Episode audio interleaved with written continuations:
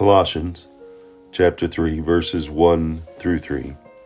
Since then you have been raised with Christ, set your hearts on things above, where Christ is seated at the right hand of God. Set your minds on things above, not on earthly things, for you died, and your life is now hidden with Christ in God.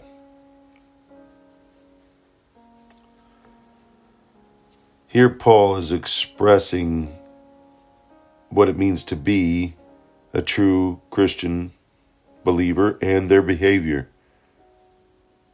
Putting on the new self by accepting Jesus and regarding the earthly nature as dead. We, we change. We change our moral and ethical behavior by letting Jesus live within us, His Holy Spirit, so that we can, sh- so that He the Spirit can shape us into what we should be. Setting our hearts on things above means striving, striving to put heaven's priorities into daily practice, living for Him, being a Christ follower, denying self, picking up a cross, and following Him. Setting our minds on things above means concentrating on the eternal rather than the temporal rather than the earthly. For you died means that we should have as little desire for this world as a dead person would have. The Christian's real home is where Christ lives, and the truth, and this truth gives us a different perspective on our lives here on earth. To set our minds on things above means to look at life from God's perspective and to seek what He desires.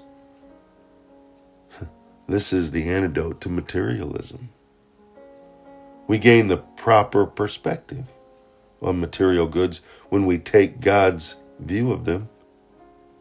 The more we regard, the more we strive to regard the world around us as God does, the more we will live in harmony with God. We will walk in hupotasso, in submitting and getting in proper alignment. We must not become too attached to what is temporary. And lastly, what does it mean to be hidden with Christ?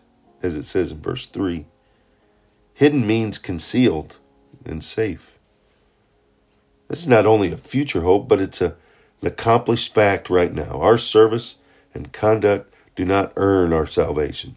No way, shape, or form. But they are results of our salvation.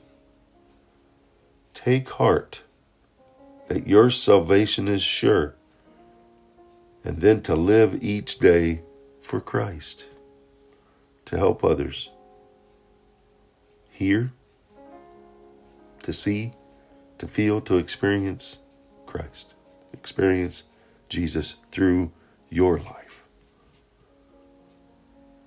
We have been crucified. We have died, and our life is now hidden with Jesus. He's seated at the right hand of God, and it's, his work is finished.